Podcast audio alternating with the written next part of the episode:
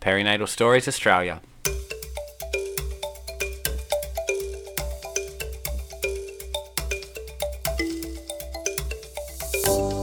Welcome to Perinatal Stories Australia. My name is Rebecca, and every episode we provide a listening ear to the lived experiences of mental illness during pregnancy and postpartum.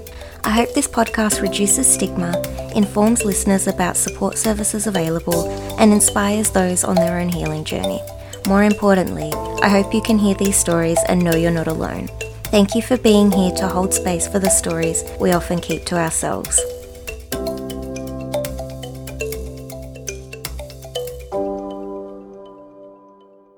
Hi everyone, it's Rebecca here.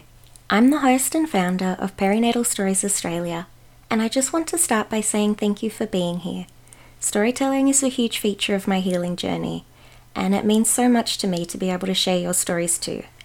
This episode is a little bit different from what future episodes will be because I'm actually here by myself and I'll be sharing my own story, or at least what I've been able to make sense of my story so far.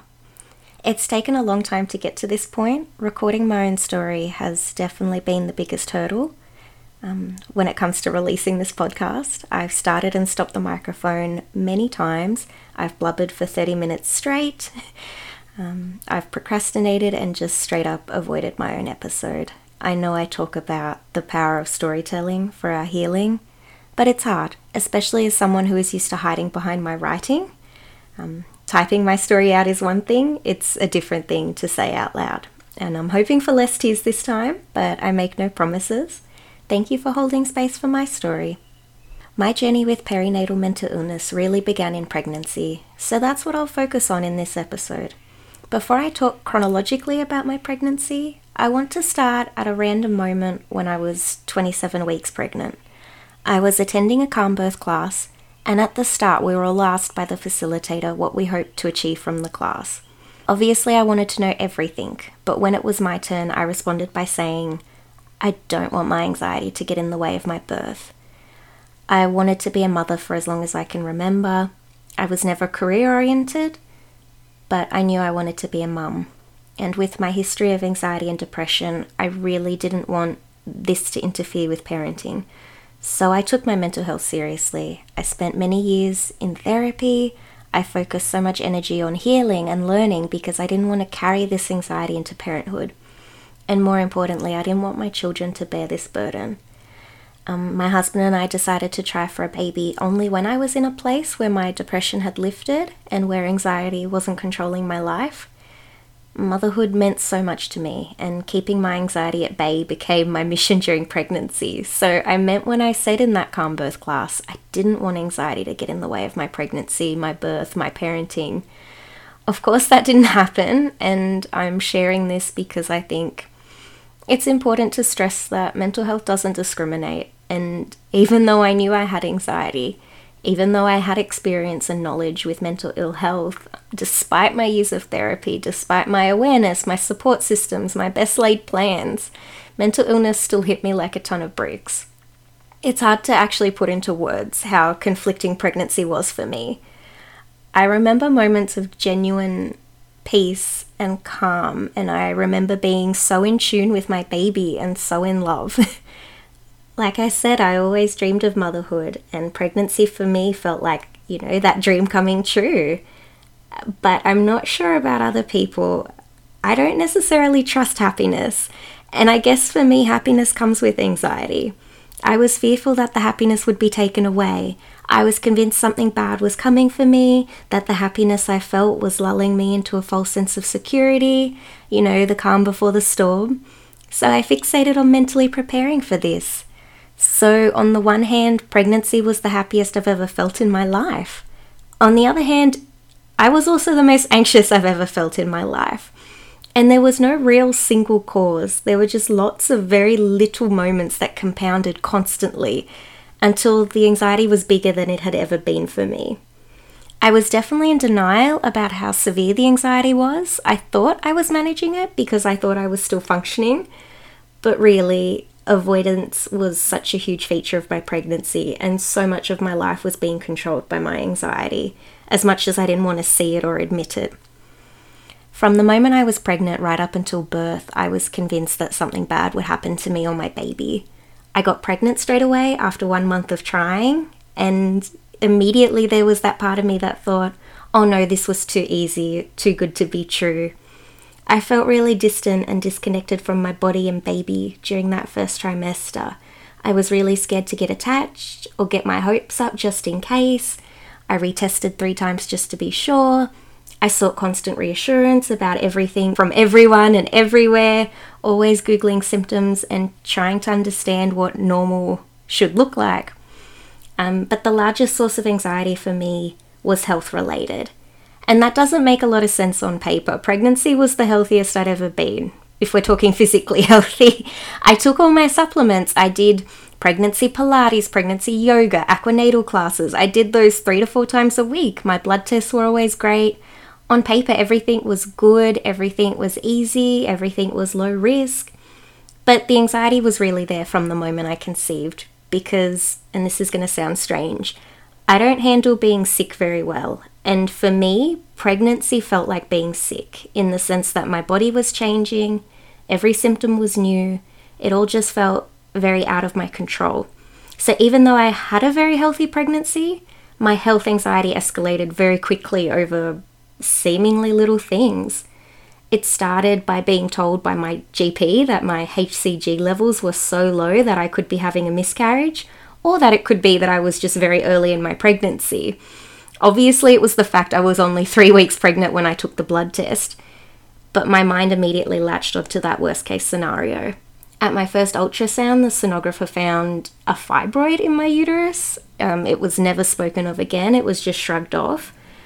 But I was so unsettled by this. Like, what is it? How did it get there? Why is it there? Was something wrong with me? What will this mean? That same day, I had an ultrasound as well for my breasts. And that's because I have a lump in my right boob. And every year I have ultrasounds to make sure it hasn't grown. You know, I've had it biopsied, it was benign, but I have a very complicated relationship with my boobs and my body in general because of this. And that experience prior to pregnancy came with a lot of fear and uncertainty and trauma. And it did take nine months to actually get that benign prognosis. So, unfortunately, at my first ultrasound for Pudgy, I decided to kill two birds with one stone and get my breast ultrasound done on that day too. So, lo and behold, I had about seven new lumps compared to the one I had only the year before. And this really took away from that first baby ultrasound. Nothing could be done because I was pregnant, but it really contributed to that disconnectedness I felt to my baby. And this is where I really began to feel afraid of my body. I also had blood pressure that was on the high side of normal, and I was having to take half an aspirin tablet every day before bed as a precaution, just to prevent early onset preeclampsia.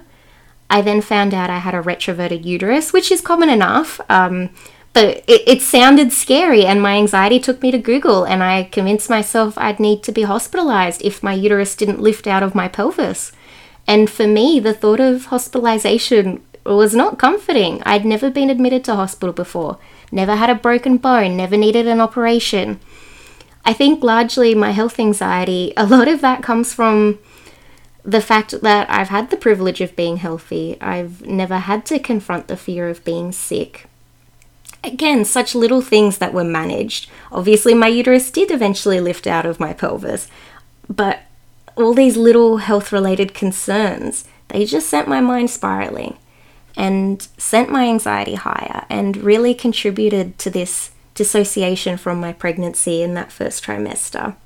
It's not to say I wasn't excited, um, far from it, but anxiety was there and it took away a lot of joy, whether it was health related or fear about the unknown, the what ifs, the just in cases.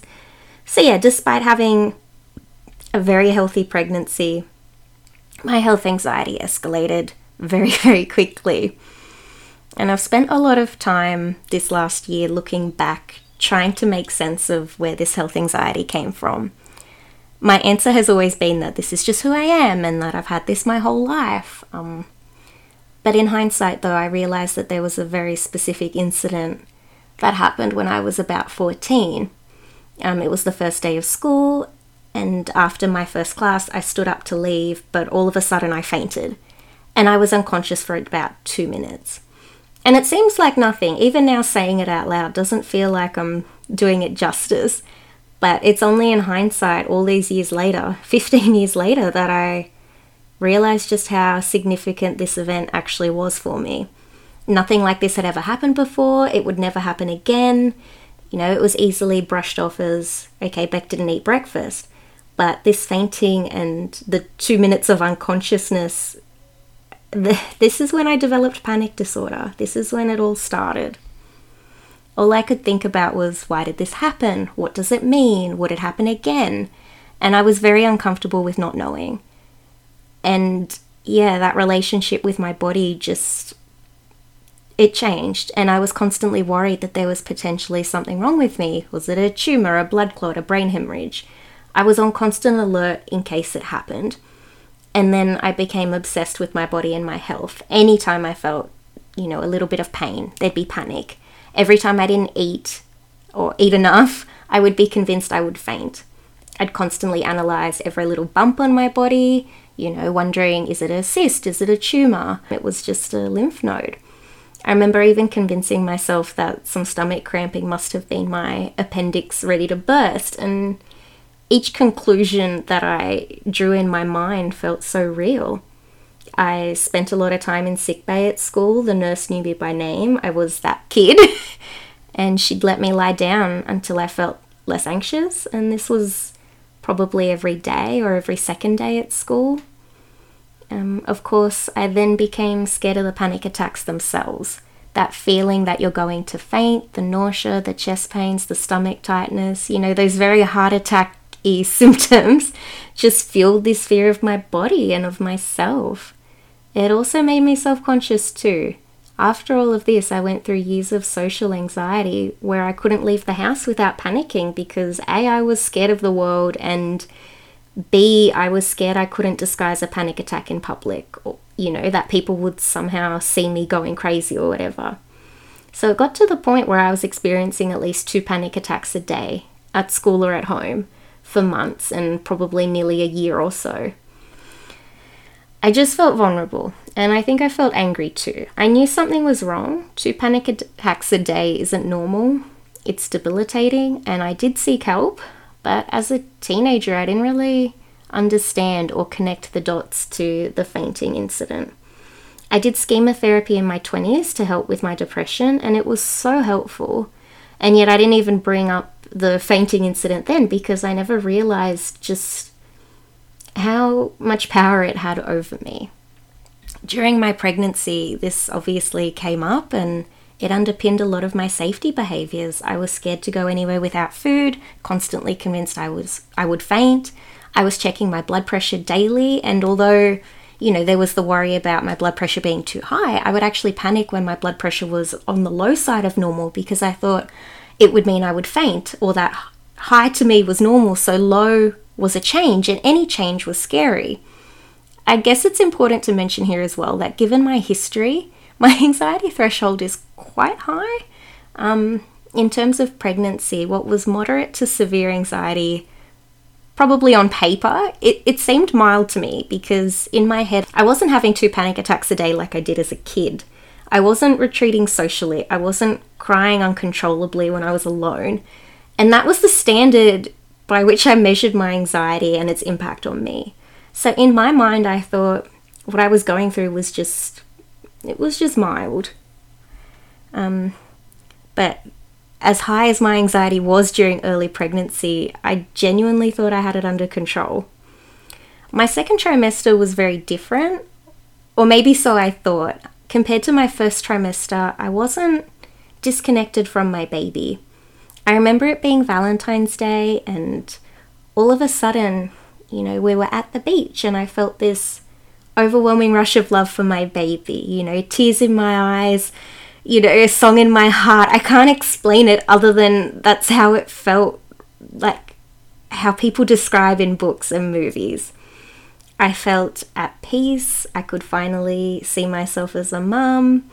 And I knew I did love my baby. You know, that fear of, what if I don't love my baby was gone at least. And there were so many moments like this of just genuine calm and happiness.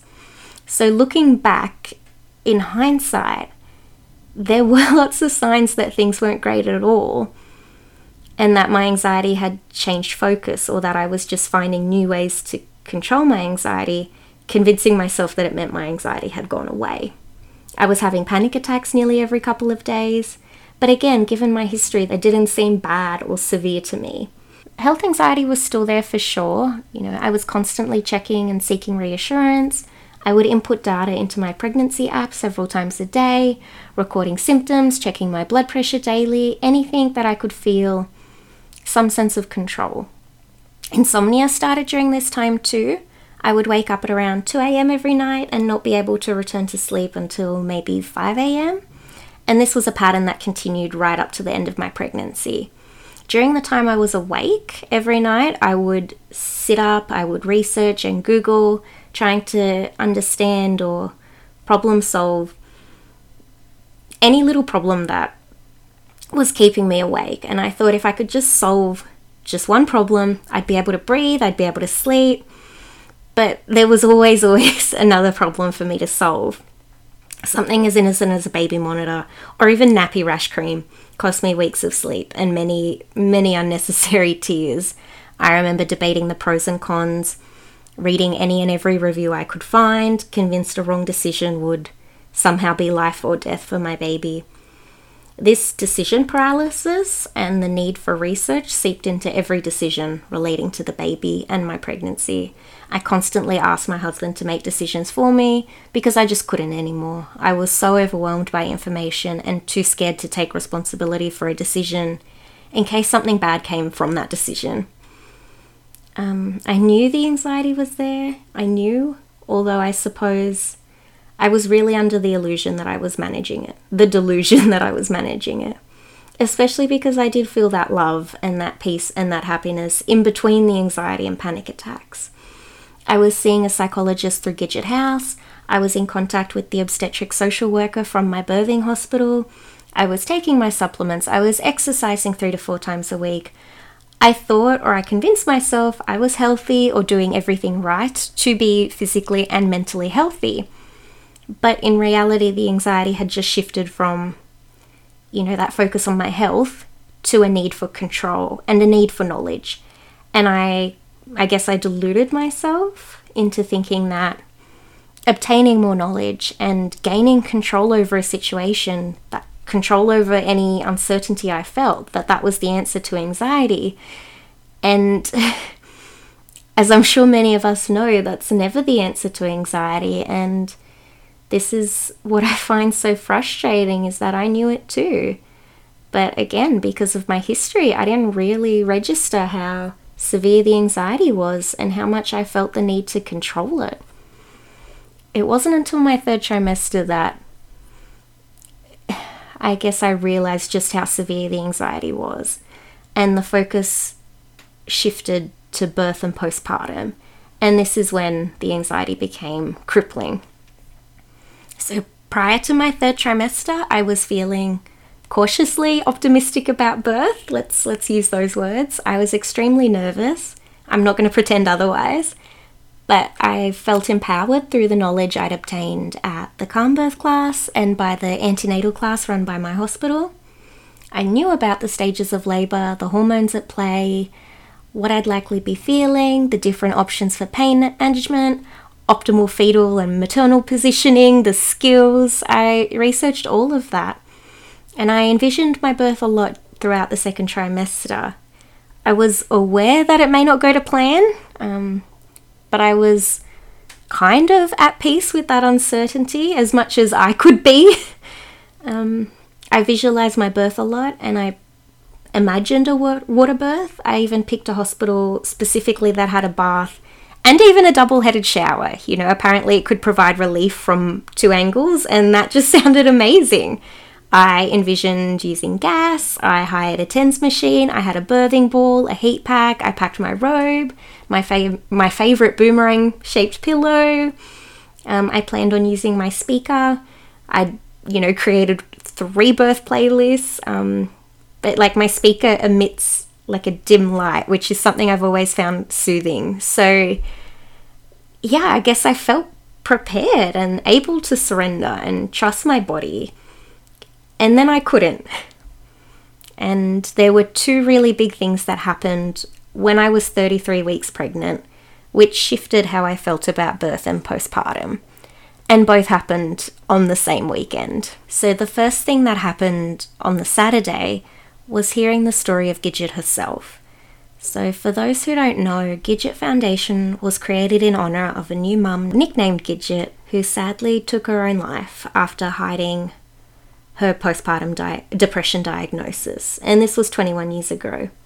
This story came up during a parenting class I attended. Um, I knew about Gidget Foundation. I was seeing a psychologist through Gidget House. I was the only one in the room who'd even heard about the foundation. But this story, or maybe I guess the wording of the story, really took me by surprise. Or what took me was by surprise was my reaction to it. The midwife running the class used the phrase, Gidget left her baby with her mum to go for a walk, but she walked out the door and never came back. I can't really explain logically um, the feelings that came over me in that moment hearing those words. I knew about the risk of postpartum, I knew about my own risk of postpartum given my history, but it didn't fully hit me until that moment. And the likelihood of that happening to me now just felt so much more real. And that was terrifying. And for me, those words became a fixation. Everything I then did leading up to birth to try to, you know, quote unquote, manage my anxiety was because I justified my actions by saying, I don't want to walk out the door. And I would say that over and over. I remember giving birth when I was in the hospital and I couldn't sleep. I was sobbing with the social worker and I just kept repeating, I don't want to walk out the door. I don't want to walk out the door. And no one knew what I was saying or what I meant, but those words, they, they took hold of me. I know now it's OCD, but I think for me, I associated any low mood, any mental health with those words, with that worst case scenario. So the second thing that happened that weekend was on Sunday. We went to visit friends of ours. Um, they'd just had a baby, and we finally got to meet her. I was offered the baby to hold, and I was feeling pretty chuffed with myself. The baby was happy in my arms for a few minutes, and I started to think, okay, maybe, maybe I can do this. But then the baby started crying, and immediately I felt this rush of adrenaline or cortisol, this surge of panic. That sound of crying was just so triggering, and I was shaking. And this this panic attack lasted hours. We hadn't even had dinner at this point, and I had to hide this panic attack the whole dinner, you know, for hours before we could even go home. And I was just trembling in my seat, waiting to go home where I thought I'd feel safe. And I just absolutely berated myself because I thought, God, I couldn't cope with a few minutes of crying without becoming overwhelmed. How the fuck am I going to do this? How am I going to be a mum and cope? So, that worst case scenario, that walking out the door and not coming back, it just felt even more real now. And looking back, that weekend really changed the trajectory of my pregnancy because suddenly I became scared of postpartum or my potential postpartum. I knew obviously that I was at risk of mental illness during postpartum, but like I said, I really thought I was on track to manage and cope. But now my mind was telling me I was vulnerable, that I wasn't going to cope, that I didn't have the skills I thought to get through. Everything just felt out of my control. At the beginning of this episode, I mentioned that a lot of little things compounded until my anxiety became bigger than me and unrecognizable from anything I'd ever experienced before. Something that added to what I was going through already was learning about postpartum psychosis. And if I wasn't scared before, I was completely petrified by this this thing I'd never heard of and the fear of potentially losing my mind, so to speak, or harming my baby. So, to feel more in control or to give myself the illusion of control, I fixated on trying to learn, to plan, to research, to prepare, to make lists, thinking I could somehow prevent or at least minimize the severity of whatever postpartum mental illness would arise for me and anything to avoid walking out the door. I created so many checklists, you know, basic everyday functioning things like brush teeth, enjoy a cup of tea, eat breakfast, drink water. I fixated on making sure the pantry and fridge was stocked with food so I wasn't stressing about fainting. I created a list of affirmations and I tried to make my husband memorize them. And in my mind, I followed, or if I followed a routine and practiced self care and made lists and ticked them off every day, then I would somehow be immune from severe postpartum or anxiety. And while these things are important, they are, they don't stop a mental health crisis, and they especially don't stop one that's already in progress. And I think that's so important to just talk about. I was so focused on postpartum that I was really in denial about what I was experiencing during pregnancy. It was so obvious and it was smacking me in the face, and yet I couldn't see it or I refused to see it. You know, we talk a lot about postpartum planning, but like in my case, like in so many mothers' cases, what happens when this all begins before we even get to postpartum? This fixation on trying to prepare or control postpartum led me to fixate on my birth and I guess the easiest way to explain what I was going through in my mind was to prevent anything bad from happening, like trauma, depression, psychosis, or walking out the door. I no longer envisioned birth in a positive way. I no longer had any faith in myself or my ability not to panic during labour. I wasn't comforted by the knowledge I had of birth. Absolutely nothing provided reassurance.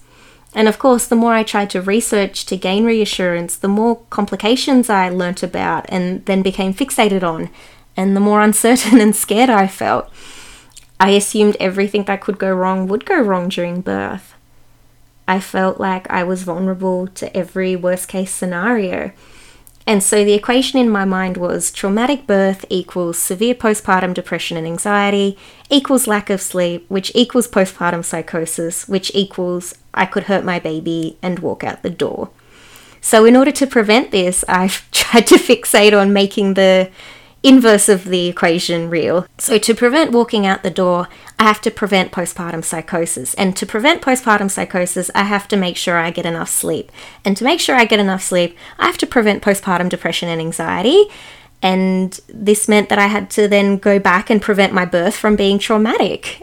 so, this obsession and this fear of birth and trying to control every variable is where shit really hit the fan. And this is what caused me to completely derail, really. I developed what I now know is um, it's called tokophobia. I hope I'm saying that right. It's an extreme fear of birth. Every time I vocalized my fears, you know, it was kind of brushed off as this is normal or just me thinking negatively or catastrophizing. And that's how I talk to myself as well. But the fear, I felt it right down to my core. Spending every day in the lead up to birth was like I felt I was getting one step closer to death. That association in my mind was real. I spent every night, every day when I wasn't in the office, and sometimes even in the office crying whether it was in the shower or in bed at night or in the car or during my yoga classes. I was just absolutely petrified of birth. My beautiful OB knew I was anxious. I was crying every appointment in her office at this stage. And she mentioned one day that her anxious clients tend to opt for a C section because it adds some level of control to a situation that is so uncertain. But you know, that there was no pressure either way. She was so supportive of me having a vaginal birth. She'd encourage me and tried to reassure me that I was low risk and would likely have a textbook birth.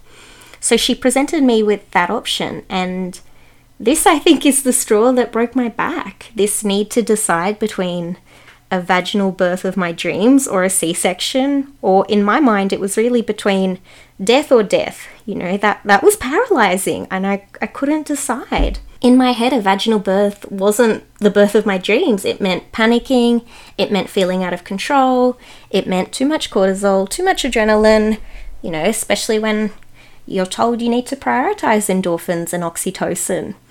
It meant no certainty for how birth would play out. It meant trauma to me. It meant being rushed to an emergency C section anyway. It meant blood transfusions, anything. My mind just went to every worst case scenario. But a C section wasn't ideal either, at all. I mean, obviously, I liked the sounds of control and certainty, but a C section is surgery, and that was equally as scary and unknown to me, especially as someone with severe health anxiety with zero experience in a hospital. And all the risks, they became a fixation too sepsis, blood clots, hemorrhaging, future pregnancy and birth complications. And then, not to mention the potential you know, the, the impacts to my baby, like, you know, allergies or immunity issues.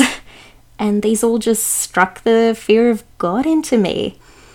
Everything really did feel like life or death. So, for the last five to six weeks of pregnancy, I was, I'm going to say, paralyzed. I had no confidence in myself to make a decision. I, I felt stuck because I was convinced I would make the wrong decision, and the consequences of a wrong decision felt like life or death to me and my baby. I had no confidence in myself to give birth or to have a C section.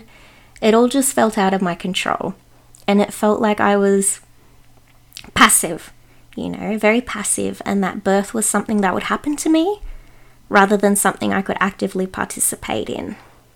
You know, I tried to snap at myself out of it too. I tried to berate myself. I tried to just make a decision back. Um, and you know, it would last for a few seconds, but then I'd just crumble again into this this pit of despair and fear of uncertainty. I knew it was silly at the time even, but fear is so powerful and mental illness is even more powerful. I couldn't shower without breaking down in tears. I couldn't hold a conversation about my birth plans without getting tears in my eyes. I couldn't sleep. I couldn't do anything but feel overwhelmed all day, every day by this fear that I would be traumatized either way I gave birth. I ended up signing for the elective C section because I wanted to have it booked just in case I decided it was right for me but I was not committed to that decision at all, which was definitely part of the problem. I didn't own the decision, I kept changing my mind several times a day. Even the morning of, I was counting down the days until the C section, hoping at some point I would gain enough clarity or confidence to be able to commit to a decision. I spent a lot of time bouncing between hoping my body would go into labour before my C section date so I could just give it a go, because maybe I could do it. Um, but simultaneously, I was avoiding anything that might induce labor naturally. So, like acupuncture or antenatal expressing or drinking, you know, the raspberry leaf tea. I was really in denial that birth was coming either way. I kept packing and repacking my hospital bag, putting in a bag of C section related items, and then other times I would swap that bag for one I'd created specifically for a vaginal birth. And I just did this over and over and over again. And I want to make a point here positive birth stories or only listening to positive birth stories didn't help.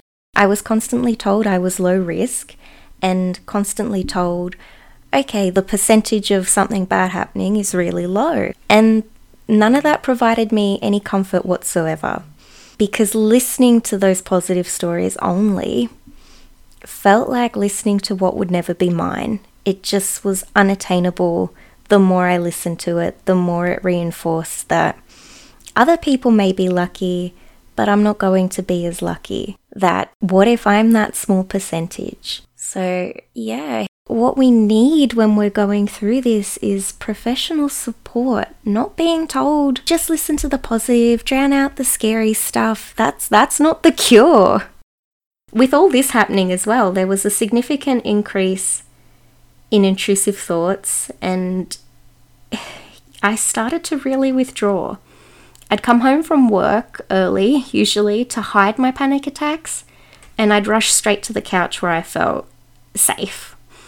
I was constantly imagining harm coming to my baby, whether it was seeing, you know, images of someone stabbing my belly or me getting in a car accident. My radius from the house began to shrink very dramatically. Um, I didn't want to go too far from home just in case.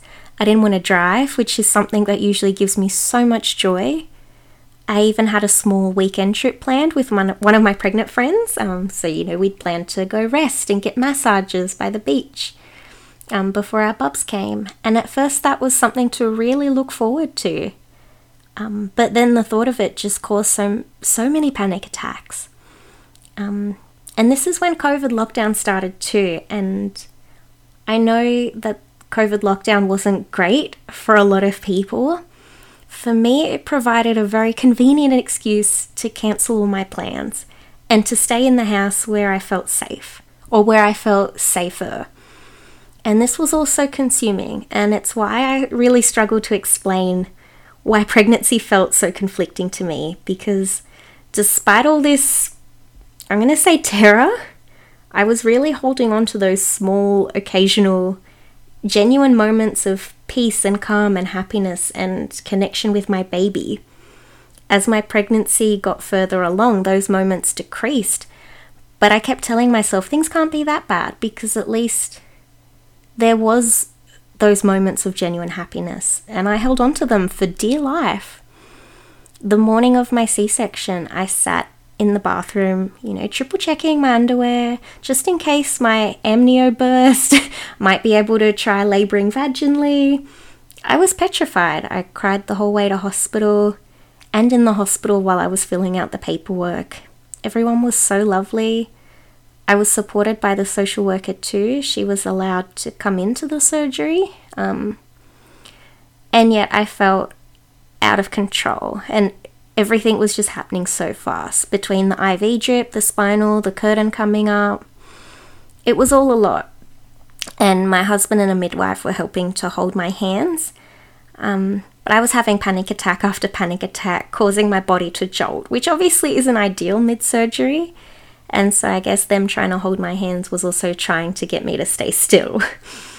Everything went well. I didn't lose blood well, much blood.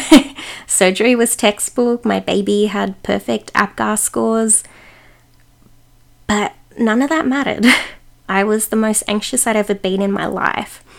Lying on that table, scared, scared for my life, scared for my baby's life, scared the anesthetic was stopping me from breathing or that I'd bleed out. My body was in that room, but my mind was trying so hard not to be there, trying so hard not to think about what was happening to my body.